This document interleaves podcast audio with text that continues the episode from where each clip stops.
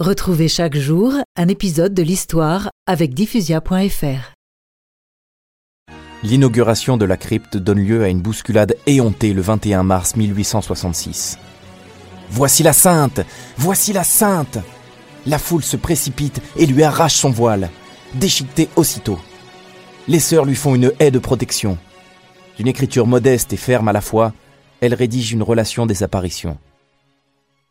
Elle quitte Lourdes à jamais le 4 juillet 1866 pour le couvent de Nevers, le monastère de Saint-Gildard dont la supérieure est mère Joséphine Humbert. Les accès de toux déchirantes épuisent la jeune consacrée. Jésus Jésus Jésus Un soir, le docteur de Saint-Cyr vient l'ausculter. Mon Dieu, ma fille, vos saignements ne cessent et vos poumons sont ravagés. Elle est perdue. Ah, je fais appeler tout de suite notre évêque, monseigneur Forcade.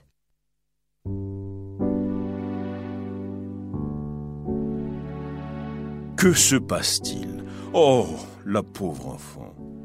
Je ne peux lui donner le corps de Jésus. Donnons-lui le sacrement des malades. C'est un réconfort puissant. Monseigneur, Monseigneur, ne la laissons pas partir pour le bon Dieu sans avoir prononcé ses vœux. Toute la communauté est de cet avis. La malade y consent d'un sourire. L'évêque lit les prières et formules d'engagement auxquelles Bernadette donne par signe son adhésion. Elle devient sœur Marie-Bernard prête à expirer. Mais au lieu de mourir, elle s'endort et d'un très bon sommeil.